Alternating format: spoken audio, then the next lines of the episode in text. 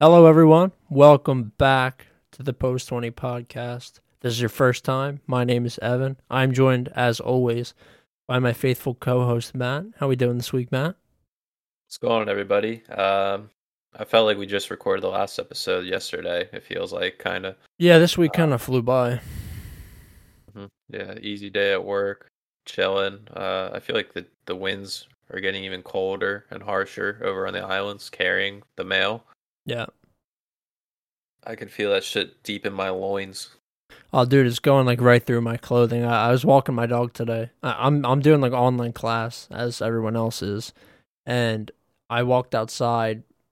Well, I, I went outside early this morning to go to the gym, and it was fucking frigid, dude. I had to start my car, and I was like, "Uh, should I start my car and then just you know go back inside, drink some pre workout, warm up?"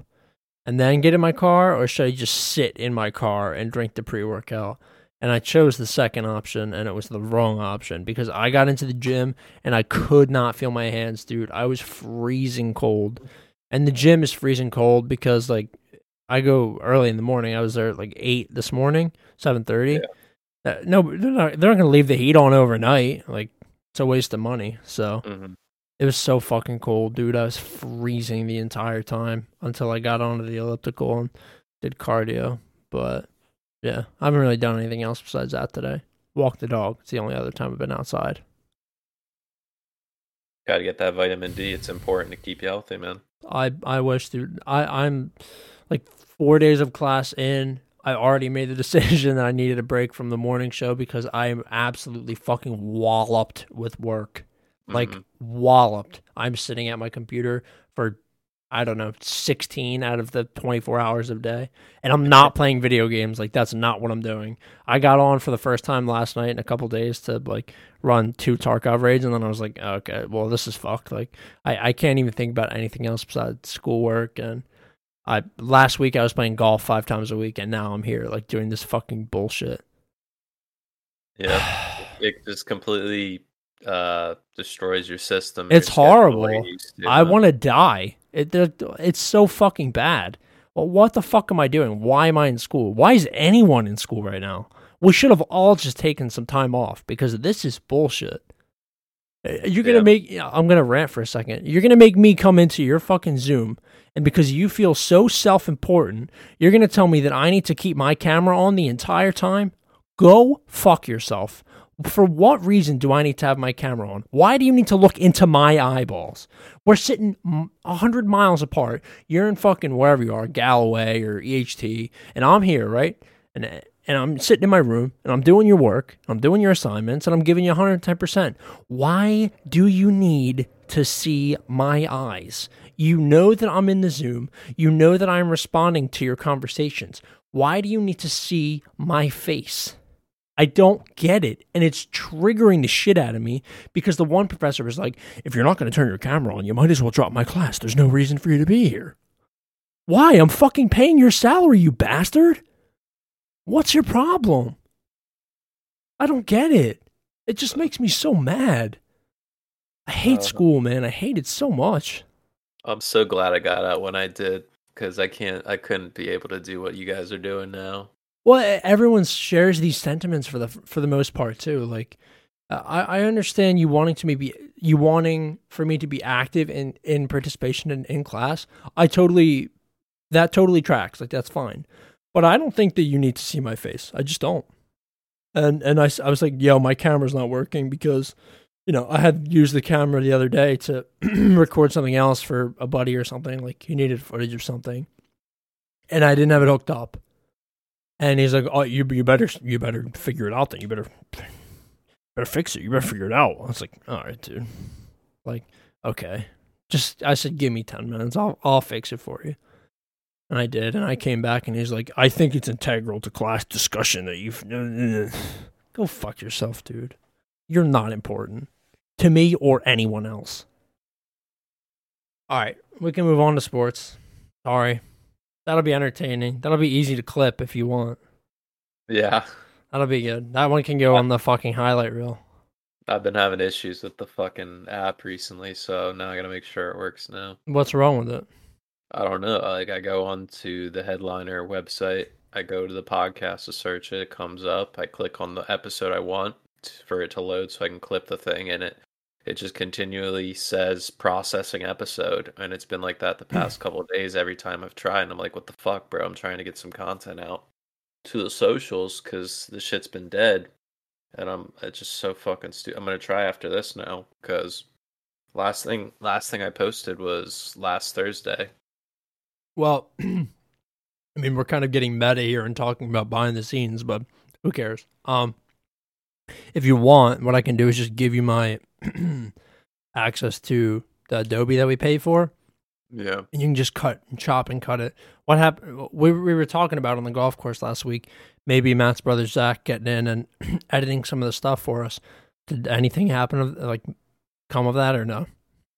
No, I think it was just a vague, a vague thing he said, and he just didn't have anything followed. yeah, because you asked- everything. Every time I, I, I was dead serious at paying him. Bro. I I know. pay him like forty bucks a week. And then he and then he was like, he just didn't say anything. We're walking on the first tee box. Matt goes, "I'm being serious. Twenty dollars an episode, or or or forty or fifty a week." And I look at him and I go, "You hear him?" he just doesn't respond to me either. I, I don't think he's into it. No, that's fine. Well, he's got his school stuff now. I know. Yeah. Whenever he's not doing that, he's on here playing Borderlands 2 or other games and that. So whatever, it's fine. I can What, do it on on, your on your PC. Yeah, he's on here. It's like it's like back in the day when you shared a console with your siblings. It's like that because I come in here after work and I'm like, "Yo, how long are you gonna be?" Yeah, I know. This is like a conversation we would have eight, nine years ago that we we're still kids. having to this day. I'm 24. He's gonna be 21 in two months, and it's like, what the fuck? There's so much like it. It's just so worth it to just have your own. Like they're not. They're they're they're pretty reasonably priced these days. Computers. They're not as expensive as they used to be. No. Well, no, they're more expensive at the top end, but at the middle like price bracket, like what you have, they're so much more affordable than they used to be. hmm Be so fucking expensive. Um. All right. Well, thanks for listening to that like seven minute rant and recap about our lives. We are gonna get into the Premier League.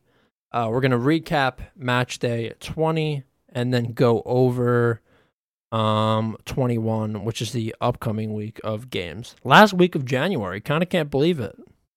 Hmm Yeah, this month went quick. Hardly any transfer deals went through. I know today, excuse me, West Ham just secured Jesse Lingard for the rest of the season on loan from United, whatever that's worth. nothing. He's worth nothing. Um uh, oh there was one more thing um Hwang Hee Chan do you know him the RB Leipzig the guy that came the guy that came in when uh Timo Werner left y- okay, yeah, yeah, yeah. Yeah. Hwa- Hwang Hee Chan. He's uh, I think he's South Korean. Yeah, he is, and he uh, he's been in contact with West Ham as well. So West Ham seem to be like moving for some of these guys. Like they definitely want to get guys in. I I think Lingard actually helps their team, and if he's gonna get like time, then it's a good move for him. He's a young, budding player. Um, Yeah, I think he he, has rotate. potential for sure. Yeah, he can rotate in there because they've been playing uh, Benrahma in there, who's inexperienced in the Prem. They they got him on loan from Brentford in the Championship, and they've been playing your boy Fornals like Mhm. off on the wing, kind of. Lanzini has been playing a major role, so they're just trying to bolster their squad to hold on to where they are in the league. And I mean, they're in fifth place right now, which is very strong. So the second half of the season, they're probably going to hope to hold on to one of those Europa League positions. I mean, I think I think the biggest the biggest thing that you can draw from this is the fact that maybe maybe David or David Moyes was given some really really rough situations uh, in those there's that period where everyone was like Moyes sucks, he's a fraud, and I think it, it's like class is kind of permanent uh, because there was a period where he was a pretty decent manager, and then the United shit happened, right, and his career just fucking exploded. And now he, he's getting himself back to that pedigree, which I think is great. You love to see that like success story. Yeah, he's doing what he did at Everton, Mhm. and then he was kind of he was kind of pushed in out of his own will to United because Ferguson was like, "Oh yeah, that's the guy," and he was like, "Wait, wait, wait, I'm I'm happy where I'm at." Yeah. Yeah, because uh, Fergie knew him because they're both Scottish, right? Yes. Yeah, and, and he really wanted him in there. I can't believe that people thought he was going to be the successor to fucking Sir Alex Ferguson. I mean, that's just. I don't think anybody could have done anything. No one can. No one has even to satisfy that that standard. No one has even come close to that standard. I mean, he's he is far and away the greatest manager of all time. I don't even think it's close. Not in my opinion. It's it's not even remotely close. Uh, I think he was at the right place at the right time, and it was at a time where the game's the game was completely different. To where now there's so much more that um you have to take into account. Oh, I, I think that's I think that's fair, but I, I like it's like Phil Jackson. Like Phil Jackson's the greatest coach of all time, but it's because he fell into those situations. He you know Right. he had Shaq and Kobe and and Powell, and he had uh fucking why am I forgetting his name? Uh, Michael Michael Jordan and and Rodman and and Pippen. Like it, it doesn't. I I, I don't. I kind of like think that's kind of an afterthought in that argument because, like, of course, the, You the still have to win the games. yeah, exactly. And I think especially in soccer, like it's it's so much harder. In, in basketball, like your guys can call their own plays and shit, but when you're managing, like you're managing a massive group of guys. Like 11 players at a time on the pitch. You're worried about everything. And in some situations, you're bringing you're the one that's responsible for bringing in guys and stuff like that. So I think it's it's an interesting thing to think about. Fergie's Yeah. probably my like top though. Yeah, he's easily, arguably up there. Yeah. Um. Okay. Let's. Uh. We're we're gonna talk about United here. Uh. For for quite, quite a bit because they played in quite the fixture this week. Um. The first match we'll be going over is Leeds versus Newcastle. I picked Leeds. Did you pick Newcastle in this game? I took a draw here, and it was kind of looking like that. Yeah, it was. Le- Leeds controlled the possession, but um, I would say later on, towards garbage time, Newcastle took their chances. They outshot Leeds twenty-two to nine, with Mhm. only five on target to Leeds' two. And a lot of Leeds buildup came from that right side. You had Stuart Dallas, who's like a, a bombing wingback, kind of how the modern wingback is nowadays. You want him to get more involved in the attack, and um, Rodrigo and Rafinha also played well on that side too. Rafinha was a guy that that Newcastle didn't have anybody that could match up with him. He was just so explosive on the wing, setting things up. But um, the first goal came from Newcastle giving up a uh, d- getting dispossessed off a poor throw in. I, I, you always tell your players to throw the ball up the field Yeah. because off, never off back. chance, yeah, they threw the ball in the middle. The midfielder took a bad touch and had to take extra time to collect himself, and by then he was already pushed over. And Leeds on the counterattack is one of the most dangerous things to see in the Premier League. We've seen what they've done. They're they're on the top end in the goals for column, and Rodrigo linked up with Rafinha, who scored, um, which made Newcastle have to get back into this game. You had them equalizing now off of uh, Bamford giving the ball away after I just talked up, I just gassed him up last week saying he was my most impressive player of the season. He gives up some bullshit ball. Um, and then Newcastle did some tiki taka with Shelvey, Wilson, and Almiron, who just barely got it through. Gonna say unreal to be playing tiki taka with Jonjo Shelvey. Uh, yeah, well, it was he only touched the ball once. He fed it into Wilson. Wilson just trapped it, laid it off, and Almiron just first timed right in there. Yep. But that was that was their best play of the whole game. And then uh, second half, Rafinha again. He's given too much space. He finds J- uh, Jack Harrison off on the left wing, off on the left flank, wide open.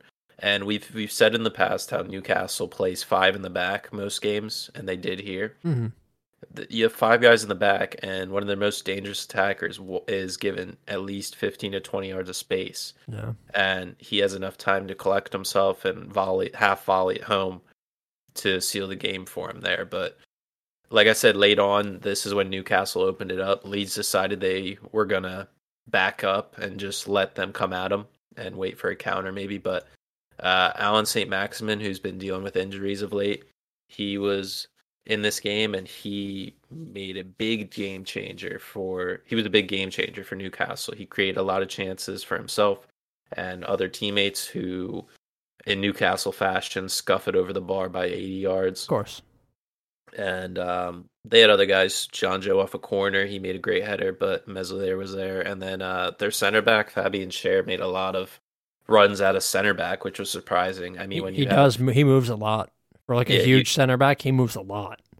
yeah, the Swiss, the Switzerland guy Mhm. decided to take some bombing runs up the field, and it did cause Leeds some problems because then you have to come into the responsibility of whose man that is, and do you pass him off, which caused a lot of confusion. But Leeds held up and got their first win in uh, three matches. They've really needed that. I mean, in the table they were dropping a bit, and with that win, they secured a little bit of gap off of uh, that bottom tier.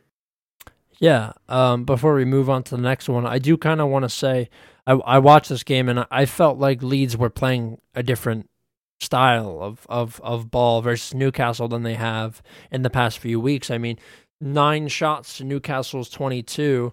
Leeds dominated possession instead of dominating on the counter. Of course, they still played the counter, but I, I didn't. It didn't feel as violent or as focused to me um, on scoring. Uh, Harrison reason the the reason being, you know, the the reason he scored was because they gave him too much space. You know, like Chris Moves used to say, "Sag off, your swag's off," and that's Yeah. really what happened. They gave him too much, and he's he's talented enough to be able to get that ball in there.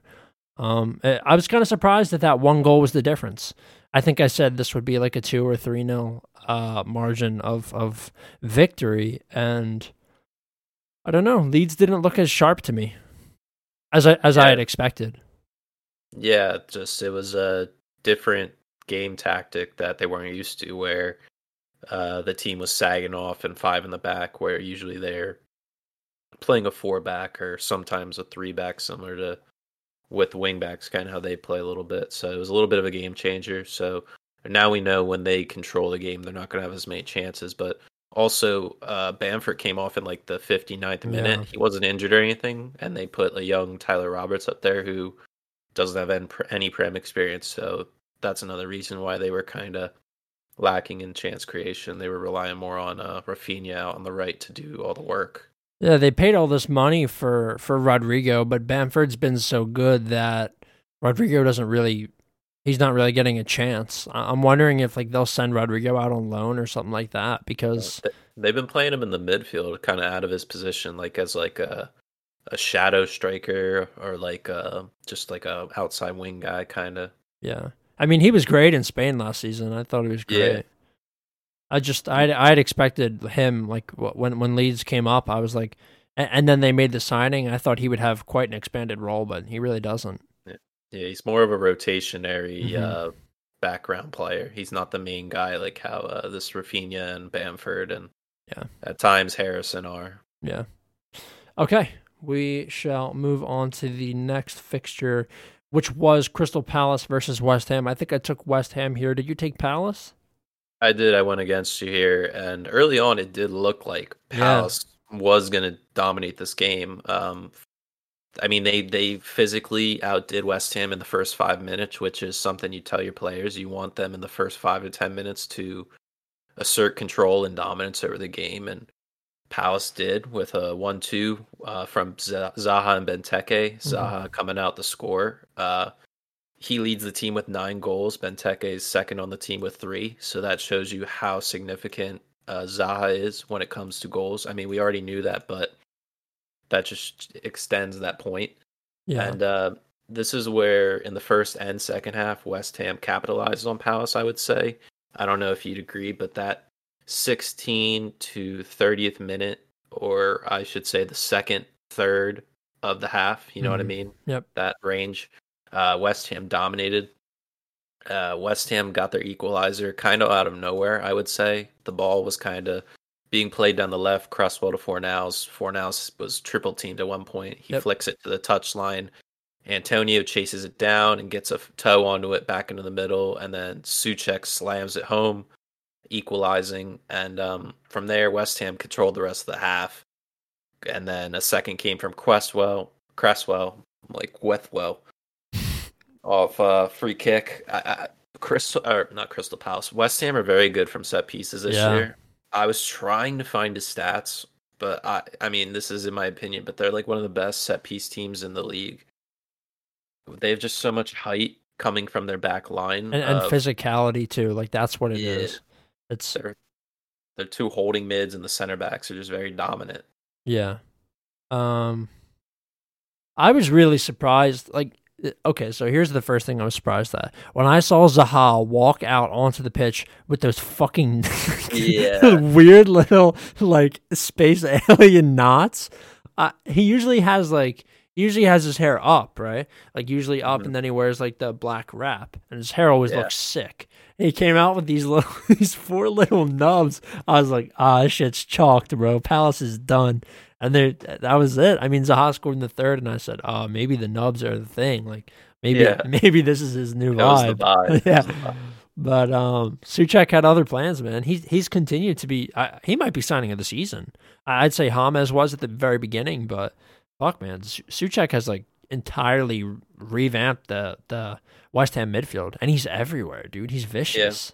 He's got seven goals and one assist this year. So That's seven awesome. in seven in twenty matches as a holding mid is very hard. I mean, Hell yeah.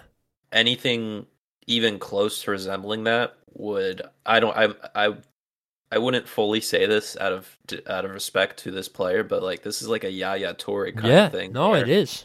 The one year he had twenty goals and like eight or nine assists as a center midfielder, like a deep lying playmaker. Like he played out of his mind that year and nobody respected it. I miss Yaya so much.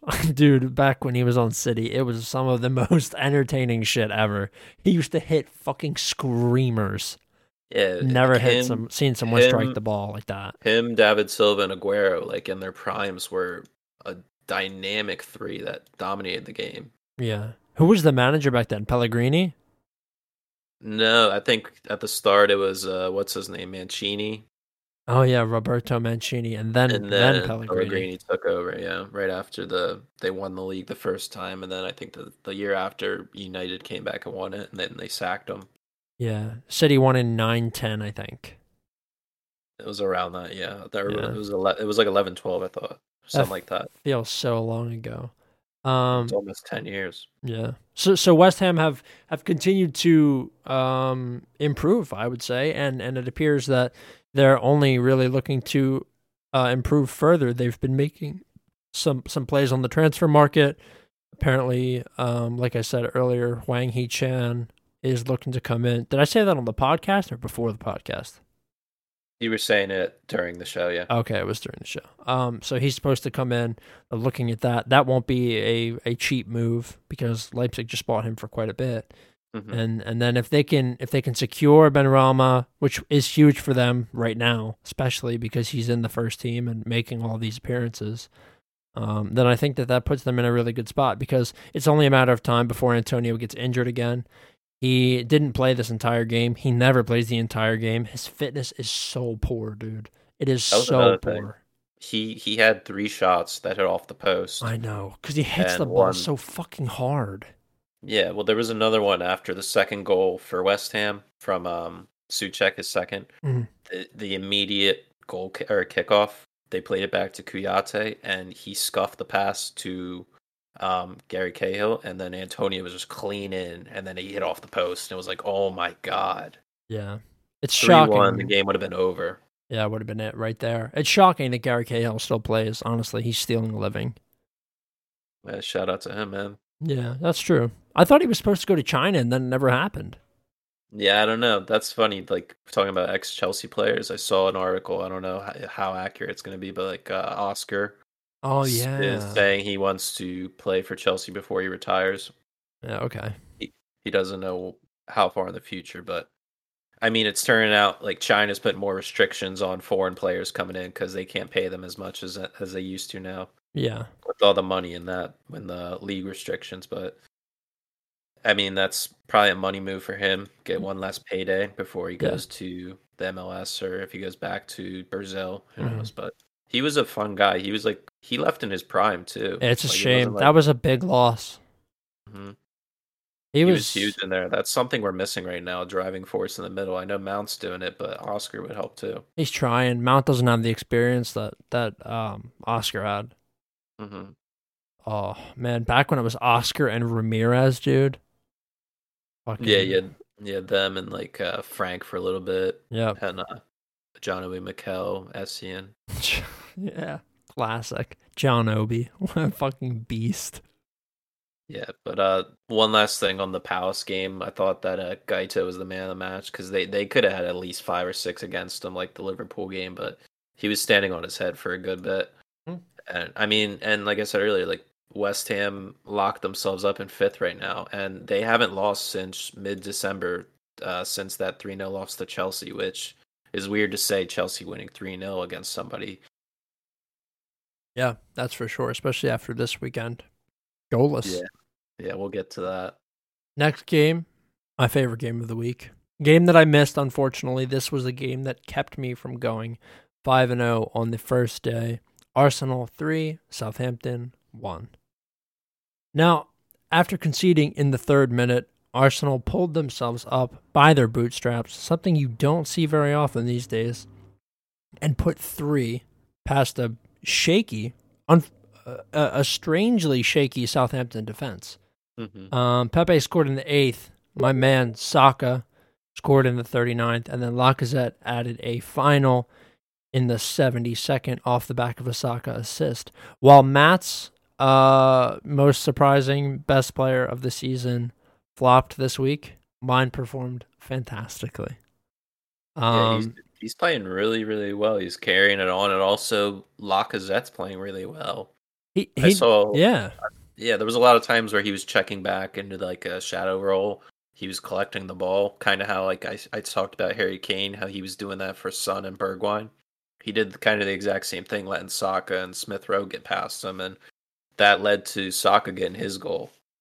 Yeah, it's it's funny because some players get worse when you bench them, and some get better. It, it's interesting to see how each each different player has each a different style and how they react to a manager sitting them or deciding that they ha- will have a reduced role. And Lacazette has certainly had a reduced role this year. I mean, it, it's evident he doesn't get the time that he did under, um, under other managers, under Emery or uh, when we had Freddie in there as the interim. Yeah. and he's been better for it. I think he provides usually a little boost of energy um, when he comes off the bench, and the team starts to play different. It's more tactical when Lacazette comes on. You get more movement from him, whereas if you have another forward up there, they're usually a little more static. Or if it's Aubameyang out on the wing, he's obviously not checking in and making all those runs. He's been lazy this season, but Lacazette's been a, a, a refreshing, uh, refreshing sight to see. You know, kind of a sight for sore eyes. Um, Yeah, it, it's been great. I've been really happy with with his performance this season. Uh, I kind of figured he would be gone or out on loan or something like that, but he's he's had he has like four or five goals, I think. yeah, Lacazette's doing well, and uh, so that means Nketiah's got to be riding the bench. There were rumors that he was going to get loaned out somewhere, but nothing's come to the full front about that. But um, I mean, going into this match in the, with this team sheet, no Tierney, no Aubameyang, um, no Ceballos. There was a lot of guys that you're seeing experience not in this match. They have to play Cedric out on the left. Uh, Pepe gets a start ahead of Willian. I mean, what were you thinking going into it? Well, I think Willian is dog shit, so I was happy that Pepe got the start over him. Willian has he's literally invisible every time. Like I mean, he gets- by, by you saying that, it's like it was just a waste of a signing. You guys Oh, it was. 120,000, whatever he's getting paid. Oh, for hun- nothing. hundred percent. Uh, it is a waste of a signing, and I I wasn't necessarily like thrilled with the signing in the first place. He's aging. He's thirty something years old now. He. The, reason that Willian's not performing is because he doesn't have the pace that he used to.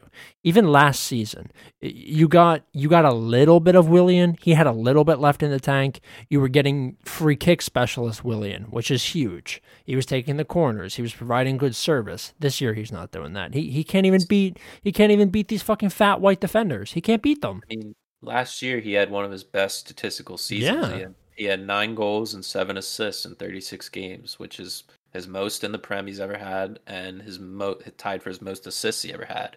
Yeah. He, he is there. He just needs to get con- the consistent play, but Mikel doesn't see it, and I'm sure he sees it in the training ground. It's got to start somewhere. Maybe he just doesn't have the he doesn't have the same or well, the same passion about it. I don't know whether it's the guys around him. He's used to the Chelsea boys or what. I don't know.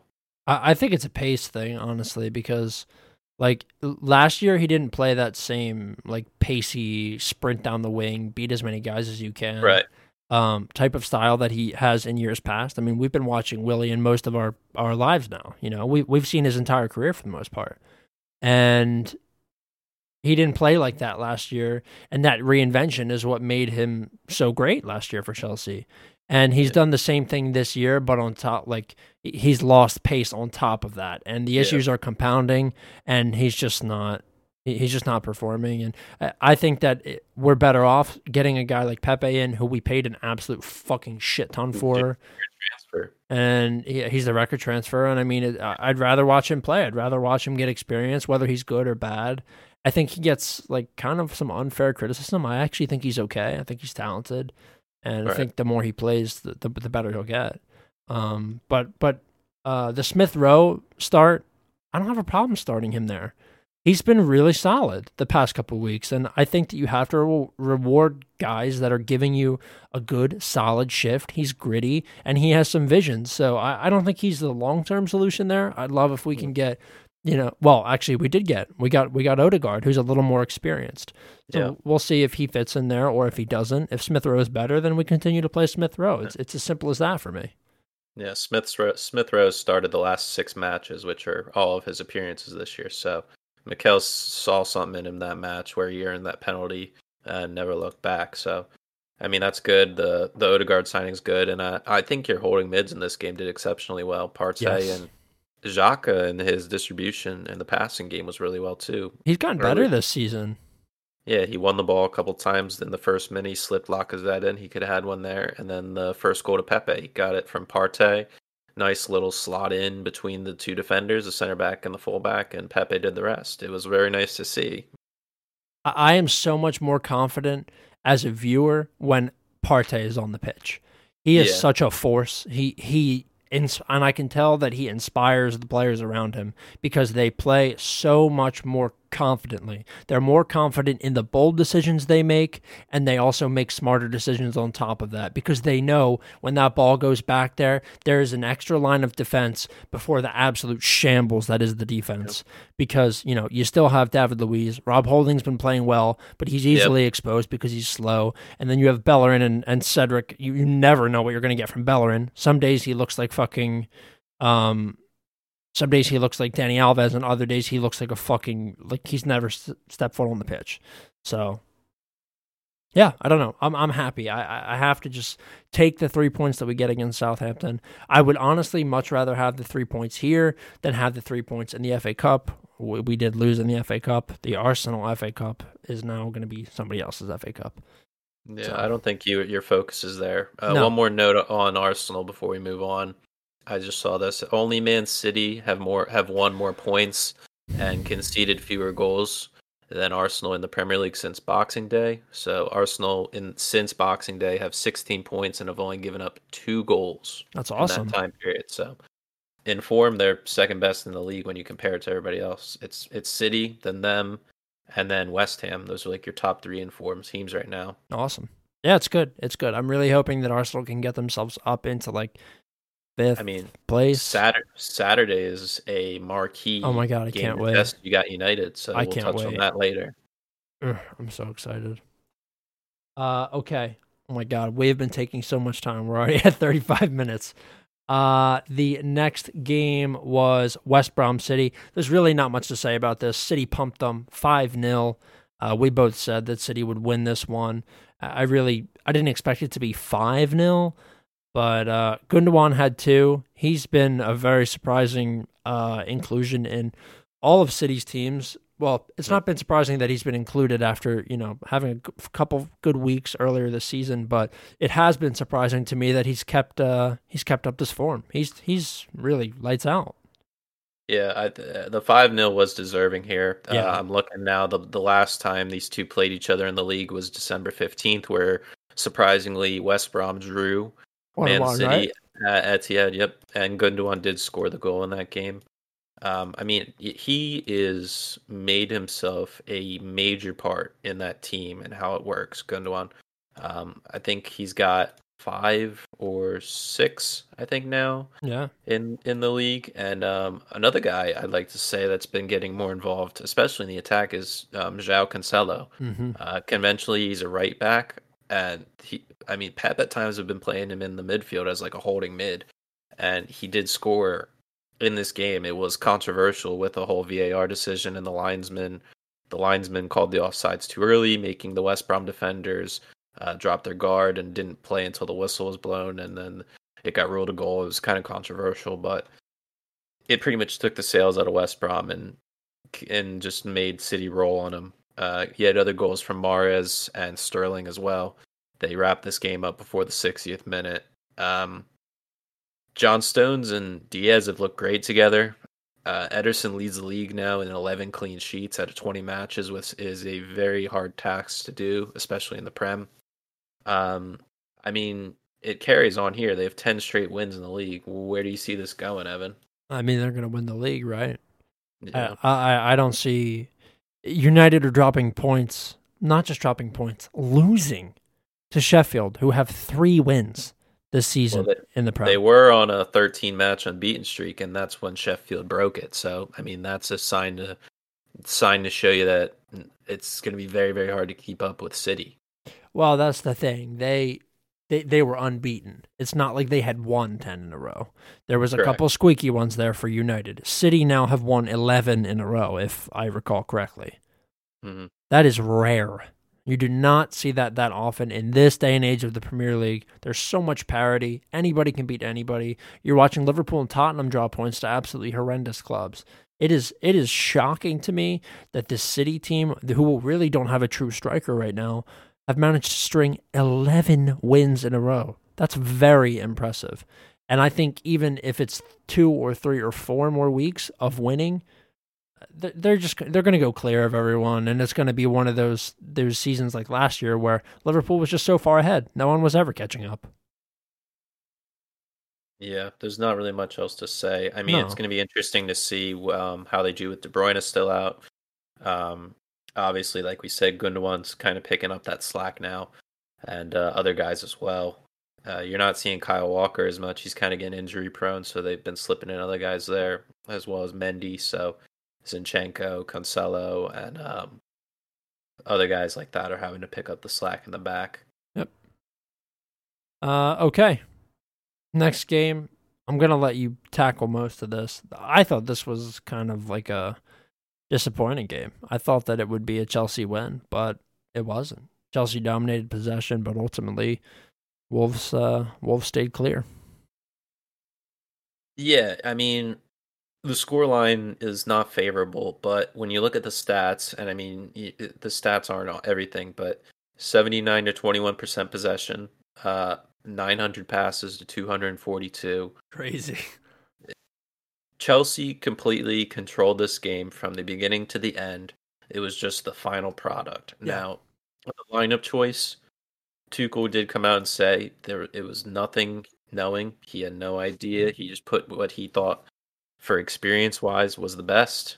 Um, I don't know what he thought Hudson Odoi at right wing back. I don't know if he thought he had Victor Moses, um, or he had Traore from the other team playing out there. But Hudson Odoi at wing back was not a big pick for me. Yeah. I mean, if you're gonna do that, maybe just fucking put Chilwell on the right and then put Alonso in there. This is what Alonso's known for as yeah, a being wingback a wing role. back. Um, so I mean, even if you put him on the right, he would still do a better job than Odoi there. But um, the the most surprising thing for me was like the midfield. He played like a box midfield. He played two holding mids in Kovacic and Jorginho.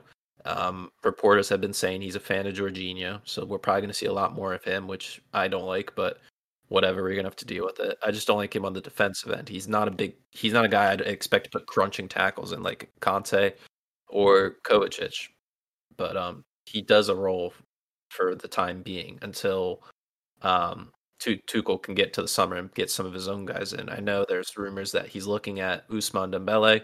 Um, I don't know if we need wingers. I don't think that's what we need. I think we need more defensive guys. Uh, and the other guy, which I'm very, I'm very want this guy in this club. I really want him. Uh, Upamecano, the Oh yeah, center back from. Leipzig.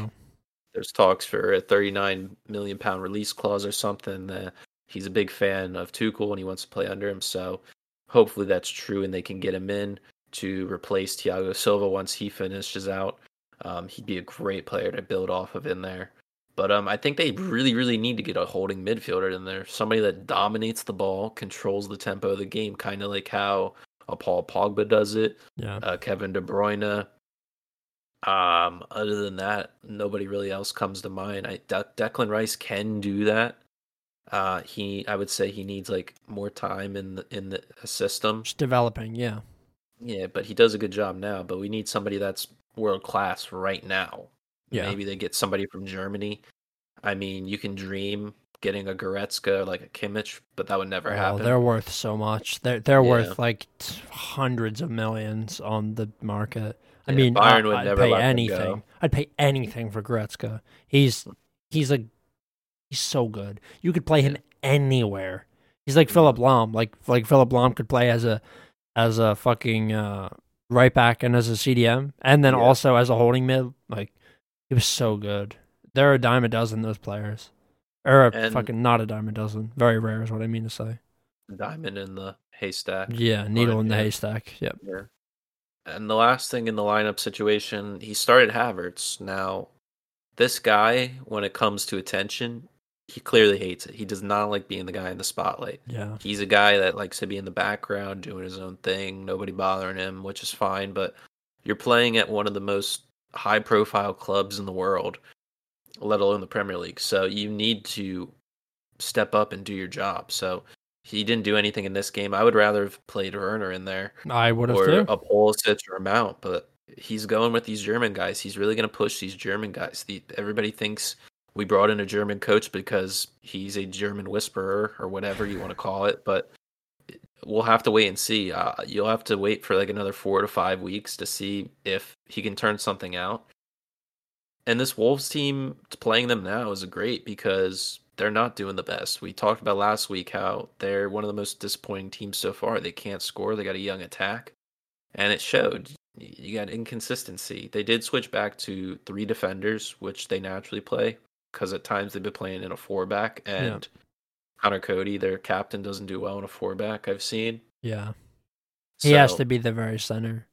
Mhm, Yeah, he he likes to be in that middle. He can cover for guys that get out of position and the center of command. So Yep. yeah, it was just a boring game. There wasn't anything to actually talk about, but it, it was a good step forward because we didn't concede. We controlled the game. We had chances. It just comes down to that final, the final touch of the ball, putting it away. So, I mean, we're going to touch on their match coming up against Burnley, but I think it's going to be a scary match. I do too. I'm gonna take Burnley in that game. Fucking legends. Burnley are like my second favorite team. I love them.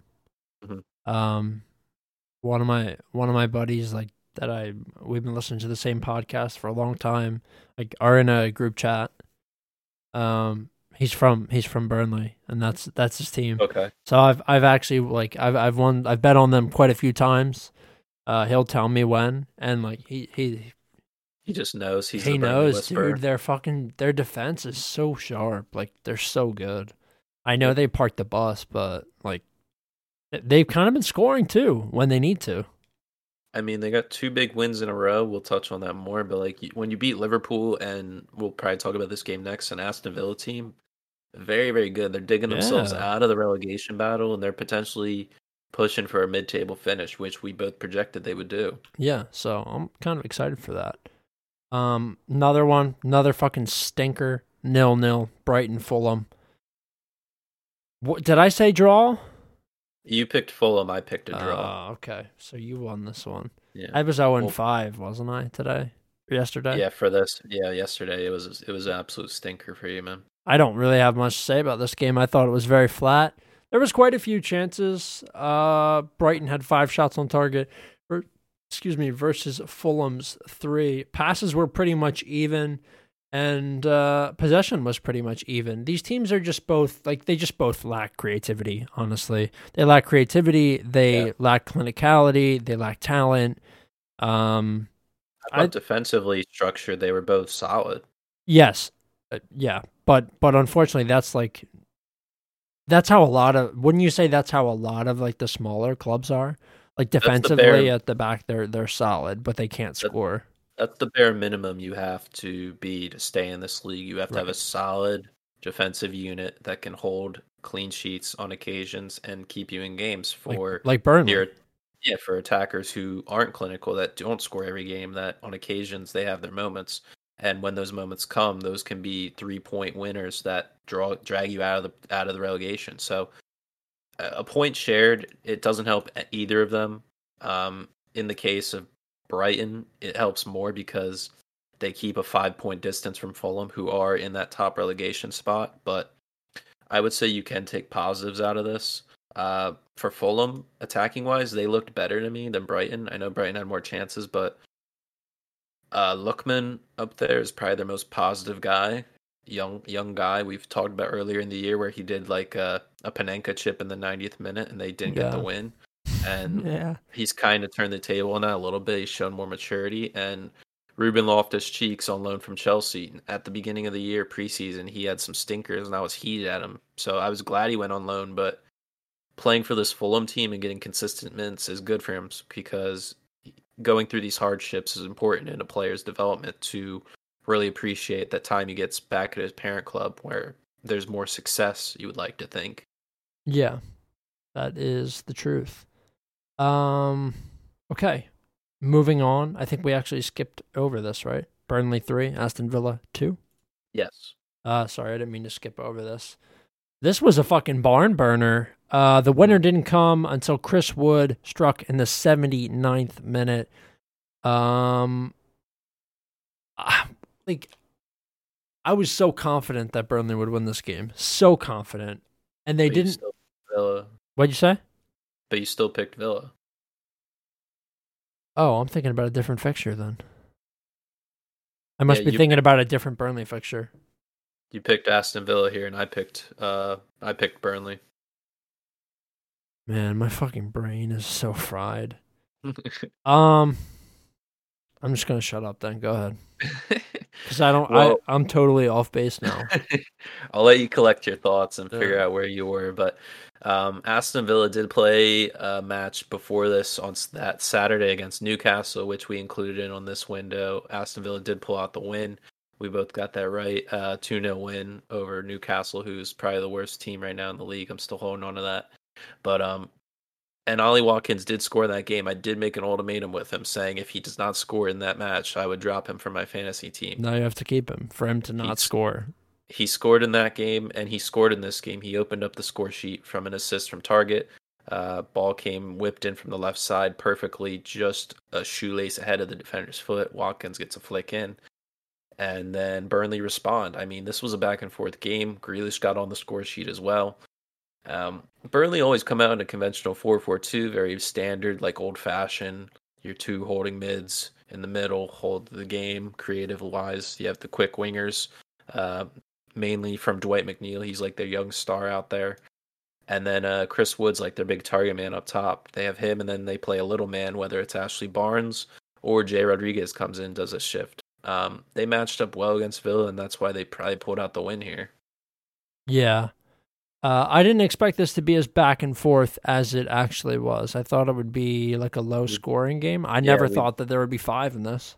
We both thought it'd be a 1 0, 2 1, or 2 nothing type of thing.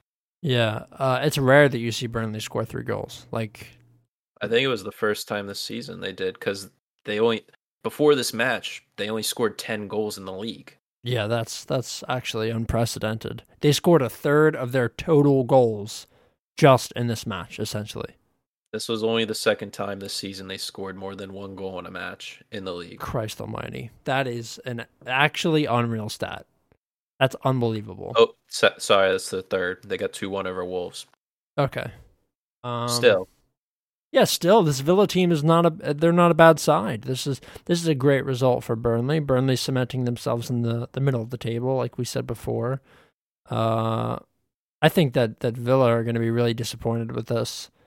Uh, th- they do have a probing attack. I thought uh, when I made my pick, obviously that they could be the team to to outdo Burnley because they are not Right. only a probing attack, but they're gritty and they are nonstop. And I was wrong. Burnley's defense hold, held strong enough, I guess. Yeah. They just hunkered down at the end and it held up. And I mean Aston Villa in their last four, uh, one win, three losses. Very really dropping off of form. Uh, they're starting to fall behind. They're eight points behind fourth of Liverpool hmm and I only four behind sixth in Tottenham, but still, um, they have some big games coming up to bounce back. They they play Southampton this weekend, so it's it's a big match for both teams. Yeah. Uh, okay. We have three more to go over, and then we're going to run through our predictions for you because we are long this episode. Uh, Manchester United, one. Sheffield United, two. I mean, it's probably up there for upset of the season, wouldn't you say? I think it's, I don't think anything else is going to come close. Sheffield United are the last place team, and United were the second place team? First place team at They this were point. At the time, they were second because City already second. played. That's unbelievable.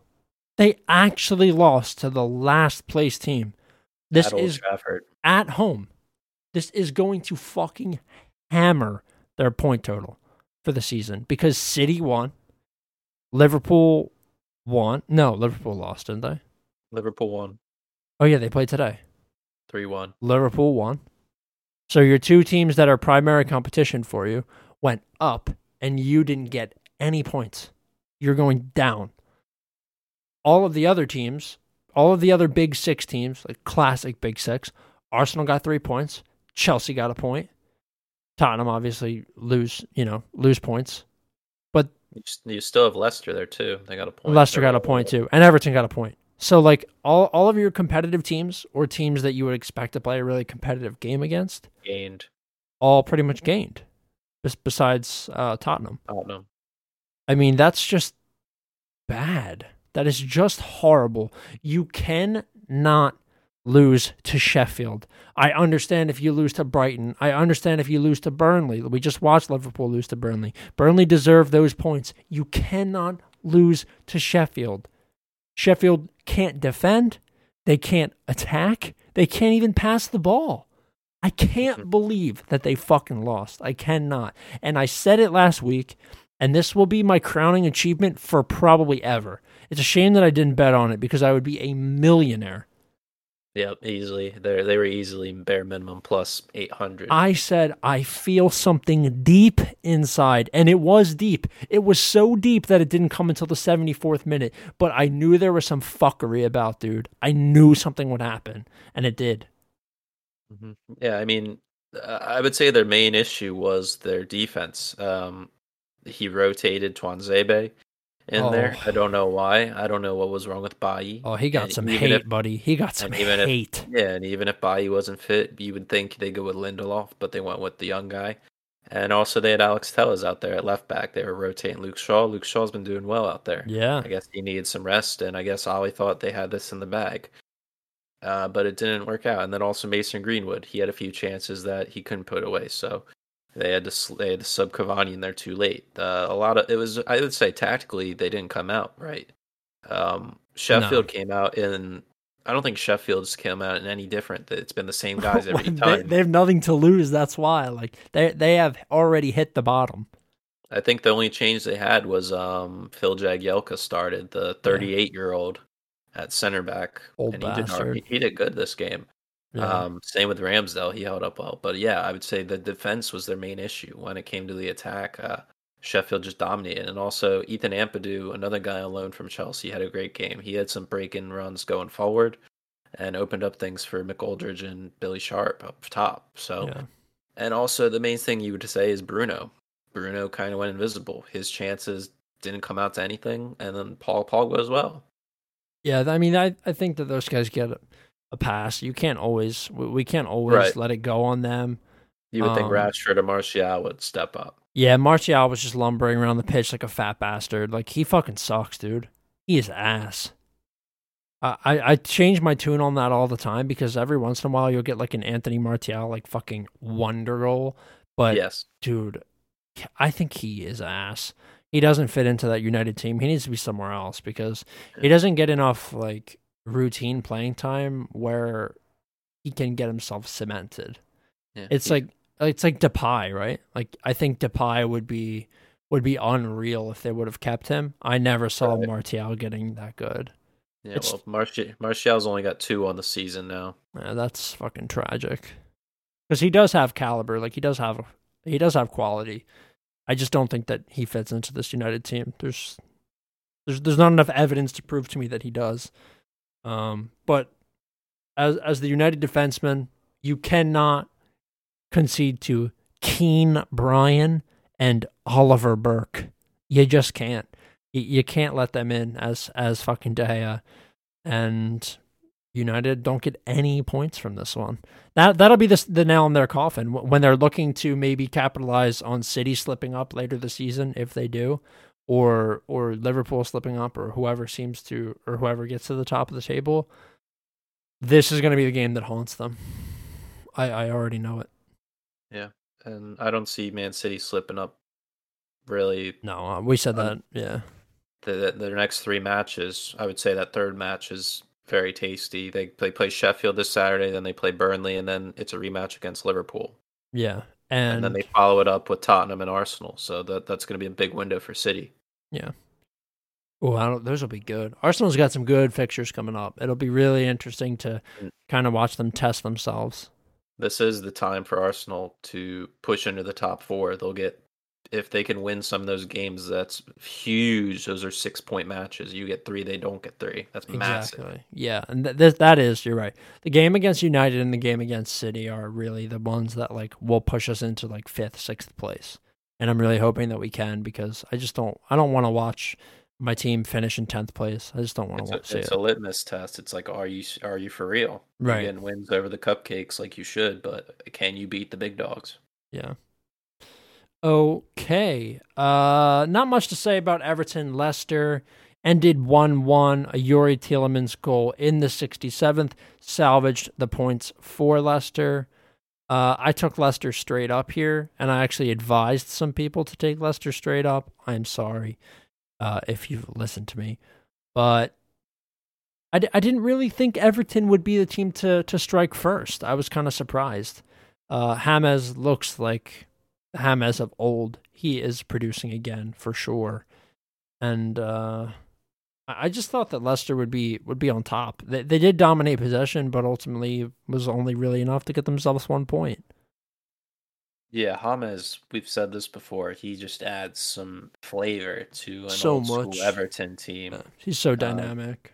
We did talk about uh, Vardy being out the next couple weeks with hernia, coming back from hernia surgery, and who would start up top. Uh, I thought Ian. Evan thought Perez. Perez got the nod. Uh, didn't do anything, so they really had to rely on their midfield, like we said. Uh, Tielemans did provide, but the other guys didn't didn't perform any. Didn't give up the. Didn't get anything going. Yeah, Maddison was kind of flat in this game. I thought maybe he would slide in and and take on more of that like um like make some of those runs up top, those diagonal runs and get in and and be a scorer, but he didn't seem to be interested in in having any sort of expanded role. He kind of just played like he normally does, minus a little bit, I would say. So um, we'll see. We'll see if maybe Perez gets used to playing like a, a true striker, striker role again. He's he's played the shadow and also kind of out on the, the right wing a little bit. So we'll have to see if if he um, shapes up or has to you know give his spot up to Iheanacho. Maybe he'll get the nod next week. Who knows? Hmm. Uh, okay, moving on. Last game of the week. This game just happened a couple hours ago. Three o'clock uh, is when it kicked off. Liverpool three, Tottenham one. I did take Liverpool. This is like uh, the second half of the fixtures. This is like the only one that I got right. Yeah, when you look at the stats we talked about in the preview last week, where uh, Liverpool outpossessed Tottenham seventy-five to twenty-five and outpassed them by at least six hundred passes, where it, it was dead even here. It's 51-49 Liverpool and pretty much the same amount of passes. Uh, both came out high lines and came head headstrong, thinking they were the big dogs, and it turned out to be a really exciting match. Maybe not so much in the first half, but the first five minutes of the second half, it was Oh, it was a- good. the flip of the coin. You had three goals, uh, one and one disallowed in each half, so it could have been four two. yeah. Um, very exciting to see. This is the Liverpool side you thought we'd be seeing the whole season. Um, whether this will continue on or if they go back to normal, how they play against the little teams. Evan did make the point uh, last week saying they can't do the same thing against the little teams, whereas Tottenham can. I think that's true, um, but I don't. We'll see if it holds up. I mean, Liverpool the next couple weeks do have big teams coming up with West Ham City and Leicester Yeah. and then the Merseyside Derby next month. So very this is a big big moment for them and good momentum for them to carry on into the next couple games. Yeah, it was nice to see uh, Mane get on the score sheet as well as TAA. You haven't been seeing TAA really assisting or scoring No. any goals. Those guys have been, I would say, borderline fraudulent this year. Him and Robertson both. You used, Firmino's been, been scoring more than them. right, and and Firmino has had that reduced uh, setback, you know, playmaker sort of role, and he's had to step in and score some of the goals because the other guys just aren't doing it. Uh, doing it, you know, the flanks, the flanks aren't the way that Liverpool are producing goals. It's it's been central. So um, nice to see to see Mane get back on the score sheet. I think he he needs a little bit of a confidence boost, and I think definitely TAA uh, needed a confidence boost. So it it was nice to see that. I was happy to uh, happy Uh, happy to watch them play like that. What did you think of the the Jordan Henderson start center back over over uh, Fabinho? Um, I don't know if it's I, I don't know if the Fabinho thing is uh, a fitness issue or if it was Yeah. just just clock picking because Fabinho has struggled with um with Because he wasn't even on the team sheet today to be a sub. yeah. So so it must be fitness, right? I mean, like they they need everyone they can get back there. Yeah, Matip was subbed at half for Yeah. uh, Phillips, and Phillips came right in and got a straight yellow so- immediately. So I think, yeah, exactly. Uh, I think that that's a matter of fitness, honestly. I think one of my Liverpool buddies actually said in the chat, Fabinho injured again, and he had like the water gun emoji to a head.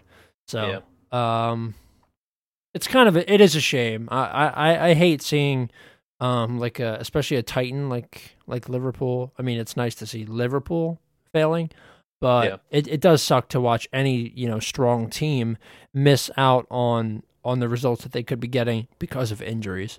Liverpool have been plagued with injuries. It it is actually tragic. Like it's a shame. You like you like to beat teams at, at their full strength. Yeah, of course. excuses. I mean, you're starting like 40 year old Jordan Henderson at fucking center back. Come on, dude. He's been putting a shift back there. No, he has. He's he's a hard worker. He's a, he's a a grinder, He's, dude. he's the captain for a reason. Yeah, he is a classic English midfielder. Like not not overly skilled, just he will give you everything he has in the tank every time he starts. So that Yeah. that's what you want in a captain, and I, I I can respect it, even if he's Oh, not the uh, best the best center back. I I respect it. On the flip side, you had Harry Kane. Uh, Mourinho in the post-match interview said he injured both of his ankles and is Mhm. probably going to be out for at least one to two weeks. Yeah. How do you, how do you see that um, going into Tottenham's plans in their next couple matches? I know they play Brighton and they follow it up with a match against Chelsea. How do you see them coming out in those games? Well, I think that actually really affects them. Um, watching today's game, uh, I, I I talked to a couple of people, and we seem to all agree. If you take Son and Kane away from this team, they're mid-table. I mean, they, they just lack, they lack all Under over power. the pitch. They lack power, and when you're playing three at the back, you better have two guys up top that can give you a ton of goals because these guys that they're playing in the back, Davies, Dier, and fucking uh, they they had Rodon back there today, but like, um, like D- Doherty and Aurier are not like world class defenders. And you saw Aurier give up plenty of opportunities. It led to Uh, the first goal. he's Aurier horrible. let his man slip and he stepped in front of Dier and they tap it in. So Yeah, I mean, Aurier's had his problems this year. You've clearly seen that he's an issue. They need to improve on. And then with the Kane injury, their their next best guy at striker is that Carlos Vinicius. The He- he's all right though. He's actually okay. I don't know how well he'll be in a Premier League setting, but he's been We'll good like see. Europa He- and he- stuff. He he can bang a hat trick against an eighth tier Marine, but can he do it against Brighton or Chelsea? We'll have to wait and see. Right. maybe they play Lucas up there, or slide Kane, or slide Son into a central role. Oh, please give me Son as a striker. Please give me striker Son. It's my Well, favorite thing to watch. I would think that's what Mourinho would do. He'll slip him in there, and then he'll play Lucas, Lucas out there, or out left. maybe he'll play Bale in there, which I doubt. Yeah, what a shame they got Bale in and he's just sitting there rotting on the bench. Yeah, Should have I got mean, him at Arsenal. We could play him. I mean, apparently on a, Mourinho was caught on a hot mic at training, tell, talking to Bale, saying, "Would you rather go back to Madrid and rot on the bench, or stay here and play?" Yeah, well, he's not playing now. He plays more here than he does, has he, than he has at Madrid recently. I know it's not much, but I Yeah. mean this is a, this is a big opening for Bale if he wants to get get more playing time. Like with Kane gone, he can slide Son in there, or maybe Bale plays up top. Wait, Bale is not that old. Like oh, that's no, that's what sucks. Like it, It's like 31, 32. He's still got some juice. he's definitely still got some juice left. I feel like he should be on like a team that will give him the start every week. It really sucks. Southampton. Yeah, like, exactly. He would be great at Southampton. He'd be amazing there. That's where he started. Yeah, of course. It's it's a shame. It's it's really a shame. Um, we'll see. Maybe he maybe he will start to get some looks. Maybe this is the thing that they need to happen for him to get some looks. I hope Kane's not out for too long. I I do enjoy watching him play. Um, but I think that that closes us out for the recap. Holy fuck, we did an hour and ten minutes just recap. It was a busy week. Um, Intro rant. yeah, it was like ten minutes. All right, relax. Um, okay. Uh, the first match of the week, Saturday, January 30th. We're back to the weekend games. Well, Yeah. actually, no. Just for one week, we're back to the weekend games. And then we go back to like Tuesday, Wednesday, Thursday. And then we're back to Saturday, Sunday. And then it's. I, all I hate the the Prem schedule this year, dude. I fucking hate it. it's all over the place, but there are some good matches this weekend. Yeah, there are. Uh, Everton take on Newcastle. I will be taking Everton in that game. Yeah, uh, Newcastle haven't won a match in their last 10 straight Prem games. They have not gotten a win. Um, I've said this over and over. They are the worst team currently in the league. Uh, they've given up more goals now than Sheffield um, 34 to Sheffield's 33. Um, I mean, with this loss and potentially with Fulham and Brighton and all those teams, West Brom even, they're gaining points on occasion. Newcastle probably will be in the relegation battle this year. Yeah. Uh, Steve Bruce will probably lose his job by the end of February. I will guarantee you that he's gone by the end of February. If you want to do the sack race, but um, yeah, I, easy pick Everton here. James looks good. DCL, this is a big game for DCL here. Um, if if uh, Newcastle come in their five back, a lot of balls are going to get whipped into DCL, and he can outjump those guys easily in the back. So I think this is because he hasn't scored in a while, hasn't he? Well, yeah, he's had some injury stuff, so Mhm. that's Yeah, that's so been is- part of it. This is a great game for him to get back into fitness, and I know James is going to show up. So I think Everton here easy. Yep. Uh, next game, Crystal Palace Wolves. I'm going to be bold here. I think Wolves actually bounce back this week. I didn't Hmm. like them against Chelsea because I thought Chelsea would be sharp. I do like them against Crystal Palace. Um, I don't necessarily think the strike force partnership of Christian Benteke and Wilfried Zaha is is going to do anything uh, any anything crazy here. I just think that that Wolves could get themselves out here, out in front early, and and um, just make sure that that Palace don't score, and that should be enough for them. You don't you don't need anything crazy to beat Palace. You really don't. No, I would go on the same lines. That you don't need anything crazy against Wolves right now. I think that's not, fair too. it's not the same Wolves of past. Um, Palace are sitting 14th on 23 points. Wolves sitting 13th on 23 points. They're only separated on goal differential. Uh, winner of this match hops the other. I think I'm going to go back on the Palace train. I know it didn't work last week against West Ham, but I think built matchup to matchup, formation to formation. I think Palace in a 4-4-2 match as well against a three-back Wolves. I think Eze on the wing and uh, partnership of Zaha and Benteke at times, big man, little man, can work well against Wolves. Um, I can see Palace here in a 2-1 win. I, I would bet over two and a half here. All right, I think that's fair. Um, okay, next game: City versus Sheffield. This is an easy one.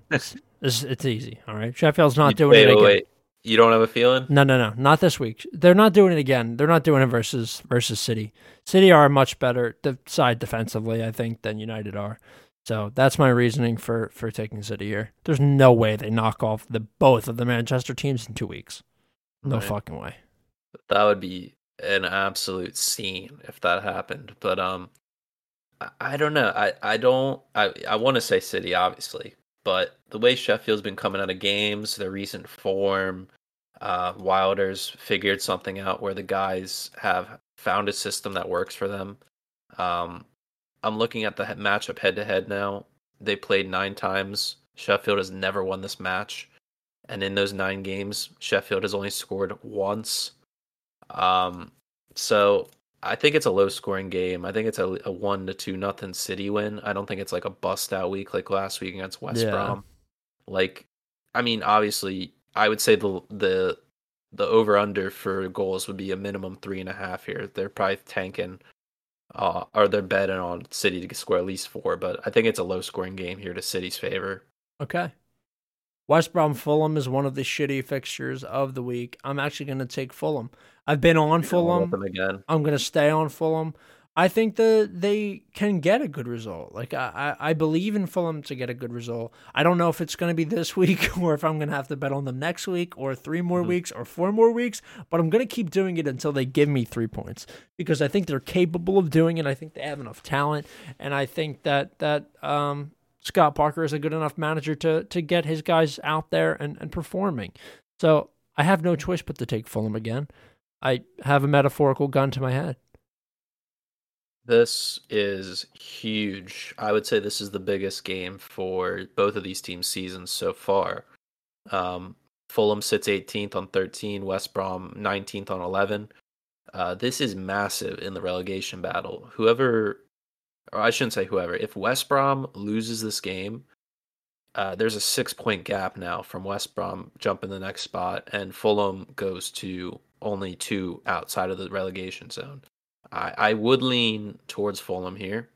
Uh, history wise, Fulham's won this matchup eight times to West Brom's three, the other six being draws. And Fulham outscores West Brom 27 to 10. Um, it is at West Brom, and West Brom is a, I, well, from what I've seen, West Brom is a confidence based team. If Fulham can get a goal in the first 15 minutes, it's their game. West Brom falls in their shell where they they know they give up a lot of goals. They already have given up 48 goals in 20 matches, which is absolutely obscene. Um, but in the scoring department, both teams have scored 15 goals, so there's not a lot of goals in this game. Um, West Brom did beat Wolves three to two, which was a rare occurrence of a lot of goals for them. But I don't see that in this game. I like you said, Scott Parker, I think, is a better manager than Big Sam Yeah. when it comes to his organization. I know Big Sam has a lot of experience of getting teams out of the hole, but I don't think this team has the juice to get out of it. And I think this is a big statement win for Fulham to say, hey, we're still in this and we're still fighting out of this thing. So I'm going to back Fulham with you. Okay. Arsenal versus Manchester United. Now this is where this is where men and gods are separated. And as a god, I'm gonna bet with my team this week. Arsenal win. This game will not end in a draw. I assure you. It was a 1 0 win to Arsenal last time. That was like a sh- It was a, complete a- dog shit game. a, a bombing penalty. decided by a penalty, won me a lot of money.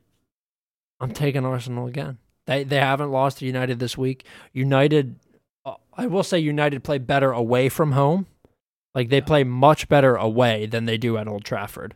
So that could be an issue, but I'm gonna go with Arsenal. Arsenal are gonna be playing their best guys. We will see if Aubameyang plays. He did have to travel home because his mother was sick or something like that. He I missed I don't think he's going to play. you don't think he'll play? Yeah. No. So so even if he doesn't play, that's okay. I don't have a problem with it.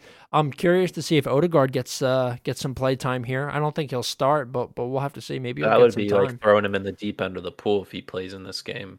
yeah, Uh, he he might get some time. We'll have to see what the score is, but they, they could definitely throw him in. I mean, he's he's not like he's not like a fucking toddler. Like No, He's played in Spain. He knows. He knows. I'm just saying it's a system that he hasn't played in oh, before. Oh, yeah, He- yeah. it- it's a whole lot to process within a short week to of, of being with a new club and new teammates and all that. But it'll be interesting. I think it all depends on the Man U lineup for me. I think Arsenal are going to go with the same exact lineup they went up against Southampton. It worked so well for them, and everybody played well. I don't see them changing anything. Maybe um, Cedric comes out for Tierney. Yeah, that I'm would be- hoping. I'm hoping he does. would- That would be my only change to that team because it did so well. But um, I think it all falls in that United back end. I think it. I think Tuanzebe definitely comes out. I think they put Bailly back in there, and then I think they go back with Shaw. And if it's that, I think it's a low scoring game. Um, and I don't like Matic in there. I think they have to put McTominay or Fred in there. Maybe Fred more because he breaks up the play more and he stays back. Um, whereas McTominay can venture forward a little bit more. And either way, Pogba has more liberty to push forward, which he enjoys more. He enjoys getting in front of the box and and creating chances for himself and others rather than doing the defensive duties, which a lot of players would rather not do. But I mean, my gut instinct is United here, but with the form Arsenal's in and with all the young players they have, I also want to lean towards them. I don't know. I th- I'm gonna go with a draw here. I think it Okay. does end in a draw. Okay. Similar to how that Liverpool game was, I just don't know a winner here really because Yeah. if I'm Ole, I'm going with my strong set. I think that's why he rested those guys against Sheffield. It was for this match in in particular, and because it's such a huge match that everybody wants to watch and wants to win. It there's so many bragging rights on it, and I think Man U wants to get the revenge for that. But I don't I don't see a winner here. I think you're giving Ole too much credit. I think he's a complete moron. I just, th- I just think he decided he like, he like has like blocks, and he just like they wake up in the morning, they're like, Ole, put the blocks out. like, who's your starting eleven? I think that's what he does. I think he's a fucking idiot, man. I mean, that's Um, in my mind. I would do. I would go back yeah, to no, what worked. of course, of course, and and I agree. Um, I just think that Arsenal are, are riding high, and I think that they have some fire right now. I think I think behind Saka they are united, and I think that they win this game. I think it'll be like Yeah. two one, two nil. It, it's gonna not, it's not gonna be anything crazy for sure. Yeah. If I Um, was forced to pick a winner, I would. I I'd have to take United. Okay, all right. Uh, moving on, Southampton, Aston Villa. Good game. I'm taking Southampton to bounce back after a defeat to Arsenal. Villa obviously also coming off a defeat to Burnley. Both teams need a win. Both team needs to. Uh, both teams need to cement their position uh, in the table. I just think Southampton want it more, and I think that they have a more organized style, and they're better defensively. I, I, I know that, that Villa probe forward quite a bit, but I just think that Southampton are stronger at the back this week, and I think that ultimately um, they win. Uh, Aston Villa completed the signing of Morgan Sanson, 14 million pounds to from Marseille. Uh, we we've talked about off the show how the French league is collapsing and is going to go bankrupt again. It's the Apparently, they've lost. League. They've lost. They're projected to lose around a billion pounds or euros, I should say, uh, after this season. But he's a great signing for them to bring in. I know they loaned out the Hourihane or whatever to Swansea. So he's a great creative guy in the middle box to box that they can use. He'll probably take time away from John McGinn. But um, the way Ollie Watkins is in form right now, and I like how their wingbacks play. Uh, Southampton's kind of been shaky, and their midfield's kind of off. I know Ward Prowse from a set piece is probably very, very dangerous, and uh, other guy, I don't know where Romeu's been. He's been like their Conte or their Partey, kind of that holding rock in front. So I think I'm gonna have to go with Aston Villa here. I'm gonna I'm gonna go against you again here just for competition's sake. But I, I truly do think Aston Villa wins this game. They they need it. They really need it because three losses in their last four is terrible for how they started the season. And they have games in hand to play with. They have two more games to play than Arsenal and Chelsea, and they're only one point behind them. So that could be crucial for uh, prize money come the end of the year, and that can really change a summer transfer window. Yeah, I agree with you. Um, okay, moving on. Chelsea, Burnley. I'm taking Burnley. I, Um, I I took I took Chelsea last week. Yeah. And then I mistakenly said that I took Burnley against Villa. Obviously, I didn't. I lied because my mind is just fried. But I am actually taking Burnley this week. You have heard it. God is my witness. Burnley are beating Chelsea this week. It is the score is one 0 I have to look at the spread or the um odds right now. Oh, I'm sh- I'm sure Chelsea are like load. far and away the favorite. Uh, my thing would fucking load, but I, I did say on the show last week I would not pick Chelsea to win until proven otherwise. Um, I think last week proved it. no, I'm still. Uh, Burnley outright is plus eight fifty. Chelsea's minus Ooh. two ninety. plus eight fifty. that is juicy. Yeah. Well, the Sheffield is Sheffield against Man City's plus twenty two hundred. Yeah, it but, should be. yeah. But I mean, back to this game. I mean, I, I I'm gonna go with the draw. I, there's no the attack is so fucking shit. It's so annoying. the bro. Burnley attack, No, no, I'm talking about the Chelsea. Chelsea attack. Yeah, they are fucking shit. If you take out the FA Cup games where they scored three and four goals, we have in the last five games zero, zero, one, one, one, and going even further bad. back, even further back, one, zero, one, zero, one. The last time we scored more than two goals in a game outside the, or just in the Prem was against Leeds. You have December two of 5th. you have two of last year's best young attacking players in the entire world, and they speak the same language, and both of them are frauds. It's I don't. There's no way that Tuchel in the, when when did Chelsea play Tuesday right Yeah, or was it it was Wednesday like whatever.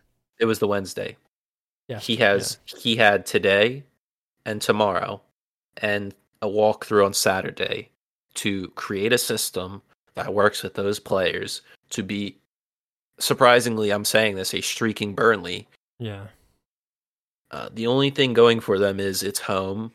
They didn't concede against Wolves in the system that Tuchel try. I don't know if he's going to come out in that. If he comes out in that again, I don't Yeah, see them scoring. It's not. I agree. It's it's not promising if they come out in that. And by the, for the record, I'm not blaming. I'm not blaming him. I don't think this is on him. It's- you have to so give him some time. Yeah, you have to give him time. I, I don't think it's his fault whatsoever. He's a great manager. He'll he'll succeed at Chelsea. He'll he needs at least four to five games for me to make a judgment on him on how he does. Four to five Premier League games, not even just Yeah. games. Yeah, exactly. But um, I mean, going up against Burnley is a very good test. It's going to be similar to how the Wolves was. Um, we're going to control possession. Obviously, Burnley's going to sit back. It just comes down to finishing your dinner, bro. Um, I think he's going to go with Drew again up top. I have a funny feeling. I don't. I don't see him giving it to Tammy. I'd like to think he's going to give Mount the nod, but he might back his boys with the German guys and go with them up top. Yeah. I, I, I truly have no idea what he's going to do. But um, You guys have a lot of options. That's a good thing. An abundance of options. also a bad thing. I don't yeah, know. Yeah, you're right. I literally don't know. But um, yeah, I'm gonna say a draw. I'm taking Burnley. Matt's taking draw. We got to run through these next ones. Okay. Uh, Leicester versus Leeds. I'm taking Leicester against Leeds. I don't think uh, Le- Leeds didn't over weren't overly impressive last week for me. They did they did do it when I needed them to, but I'm taking Leicester. They're going to bounce back after getting a disappointing one point versus an Everton side that I think they are stronger than. Uh, Leicester win. How about you? Leeds are due for a shocker, and I think this is the week. Okay. I think, Leic- I think Leicester do drop the bag. Uh, Leeds is at plus three ten. Um, giving them respect for how how often they score. They score a lot of goals. We've said that over and over and again. Um, I think Leicester do drop points here big time. Um, Leeds, I think Bamford's due for a goal. He hasn't scored in a little while now. We we talked about how he's had ten goals in the league so far. Yeah. Uh, this this is a game. I think there's gonna be a lot of goals. Uh, I think at least four in this game. It's gonna be one of those open games where nobody gives a shit. Um, I think Leeds do pull it out though. Okay. Uh, West Ham, Liverpool. I'm going straight up here. I'm taking Liverpool. I think they continue their their uh, performance from last week, and I think that they start pretty similar players. Maybe Fabinho will will uh, have recovered from that little knock or whatever he had, and be Yeah. starting there at center back. I think that gives them a much better chance against a West Ham team that are scoring. Uh, we will see. I think that West Ham could give actually give them a, a run for their money, and I think maybe Liverpool money line's is a bold bet. Uh, if the odds are heavily in favor of Liverpool, I'd stay away from it. I would take West Ham or a draw. But if I had a gun to my head, I'm, I'm taking Liverpool here. Yeah, I think after today's match, it's a very good sign if you're thinking about picking Liverpool to win this game. Yeah. Uh, on the other side, like you said, West Ham has looked strong. They are they have not lost uh, in the new year so far. So I think this is the match they do lose. I'm going to go with Liverpool. Okay. Uh, last game before we close out the show Brighton, Tottenham. I'm taking Tottenham. Brighton haven't shown me anything that would make me pick them as an upset team. Burnley, I want to pick as an upset team. Southampton, I want to pick as an upset team. Right. Fulham, I want to pick as an upset team. There is nothing when I watch Brighton that shows me they have a spark besides Solly March at the beginning of the season. He was the guy that made me want to pick uh, Brighton earlier on. I'm just not a believer. I just don't think they're anything crazy. Lewis Dunk is probably their best player, which is not saying much. Uh, I'm taking Tottenham, uh, even with the the switched up uh, striker situation. Yeah, the last time these two plays was back in November first. Tottenham won two to one. Surprisingly, there was a Gareth Bolt goal, Gareth goal, Gareth Bale winner. Um, yeah, it's gonna be interesting without Kane to see how they come out. We we did say uh, in the recap maybe they slide Son in there. Do they play that Vinicius guy? Potentially, maybe you see Bale in there. I doubt that. But um, yeah, I think this is a game that Tottenham win easy. Uh, Mourinho really need re, Mourinho's really going to be bitching at his guys and working them very hard this week in training to bounce back after an embarrassing loss to Liverpool. I would say. Yep. Um, yeah, I think this this uh, is a big win for them over Brighton, and this really puts Brighton in a tough spot because we're both t- pick, we're both taking Fulham, to beat West Brom, and this is going to make the relegation battle very interesting. Yeah. So Matt and I are both on Tottenham this week. That concludes our Premier League picks. This is the longest episode we've done in quite some time. I'd say it was quite the comprehensive overview. Yeah, there's a lot of different things we want to touch on. Some good points. Uh, talk, giving you updates on how teams are doing, yeah. what players to watch out for, injury updates, transfer news you got a whole whole little compact thing right into one little bundle. Yeah. So this is this is full of insight for sure. Um, I I would try and bet try and like maybe craft some some bets around these. I think we have a couple good picks this week. I think there's a couple value picks. I'm I'm gonna take a look at uh I'm gonna take a look at some of the bets. I have something in right now. I bet on fucking Wayne Ellington over on points, and I think it already hit. So, bravo for me. I haven't been doing so great.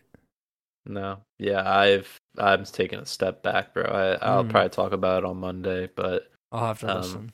I yeah, it's very depressing. But I've looked at a little teaser for Monday. I'm starting to look into the stock market now. I know now is probably not the best time to look into it, oh. um, but it'll be an insight of a beginner's uh, view of how the stock market is and what we're doing. It'll be like a little journey each week to see what we're doing. I've already been riding this wave um, for a couple weeks now. Yeah. I've been involved with the Wall Street bet situation. Unfortunately, they closed out uh, closed out purchases oh, yeah. on, on some of the stocks that I was riding. They were robbing everybody. Made some money and got out, and now I'm looking into some crypto, dipping my feet back into crypto. So, yeah, we shall see. Maybe I'll come on. Maybe I'll come on one of the uh, morning shows and we'll talk about it. Yeah, that'll be interesting. All right. Okay, guys, that's it. Thank you all for listening in. Um, my girlfriend's over in the corner here. She she's been listening to the show, so I'm gonna I'm gonna I'm gonna close out here. Let her get out. She has to go pick up her sister at the airport. So thank you all for listening. As always, make sure you check us out on social media, um, SoundCloud, Twitter, Spotify, Apple Podcasts wherever else we have stuff. Instagram. Um, that's it, really. Uh, thanks as always for watching. Stay safe, and we'll see you all next week.